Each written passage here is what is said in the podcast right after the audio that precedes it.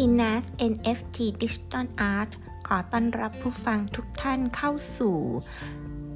โลกการเงินดิจิทัลแต่วันนี้เนี่ยจะมาเปิดในเรื่องของ CBDC ซึ่งต่างกับคริปโตเคอเรนซี เพราะว่า CBDC เนี่ยถือเป็นสกุลเงินในรูปแบบดิจิทัลที่ออกโดยธนาคารกลาง ซึ่งมีคุณสมบัติในการเป็นสื่อกลาง เพื่อชำระค่าสินค้าและบริการ สามารถรักษามูลค่าและเป็นหน่วยวัดทางบัญชีได้ ต่างจากคริปโตเคอเรนซี อย่างเช่น Bitcoin หรือ Ethereum ที่ออกโดยภาคเอกชนค่ะ และมีมูลค่าผันผวนจากการใช้เพื่อเก่งกำไร จึงไม่เหมาะกับการนำมาใช้เป็นสื่อกลางในการชำระค่าสินค้าและบริการ CBDC เนี่ยแบ่งได้เป็น 2 รูปแบบด้วยกัน นั่นก็คือ สำหรับการทำธุรกรรมระหว่างสถาบันการเงิน หรือที่เรียกว่า wholesale CBDC และสำหรับธุรกรรมย่อยของภาคธุรกิจและประชาชน หรือที่เรียกว่า retail CBDC ค่ะ ข้อดีของการใช้ CBDC ก็คือ สามารถที่จะ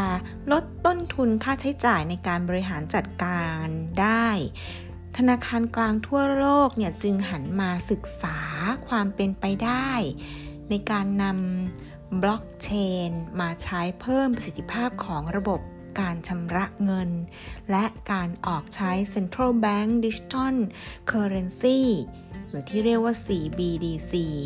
ซึ่งเป็นสกุลเงินดิจิตอลที่ออกโดยธนาคารกลาง เพื่อใช้เป็นสื่อกลาง ในการแลกเปลี่ยนมูลค่าที่จะเป็นตัวแทนของเงินได้จริง ๆ ค่ะ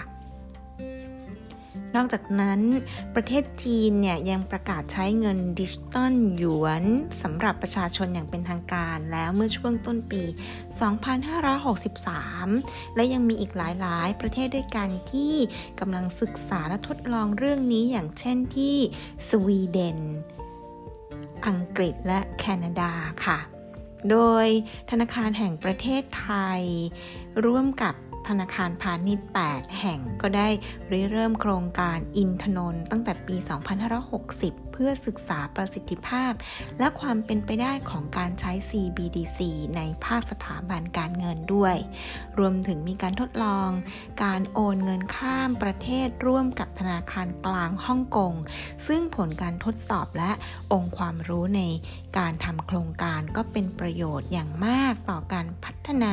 เงินสกุลดิจิตอลของไทยในอนาคต ที่ต้องให้ความสำคัญต่อเสถียรภาพการเงินและการสร้างนวัตกรรมที่สนับสนุน ภาคธุรกิจเอกชนด้วยค่ะ เราคงยังต้องจับตาดูสำหรับสกุลเงินดิจิตอลกันในปีหน้าด้วยนะคะว่าจะมีการพัฒนาให้มีความเสถียรภาพเพิ่มขึ้นหรือไม่ หรือ CBDC จะออกมาใช้ได้เมื่อไหร่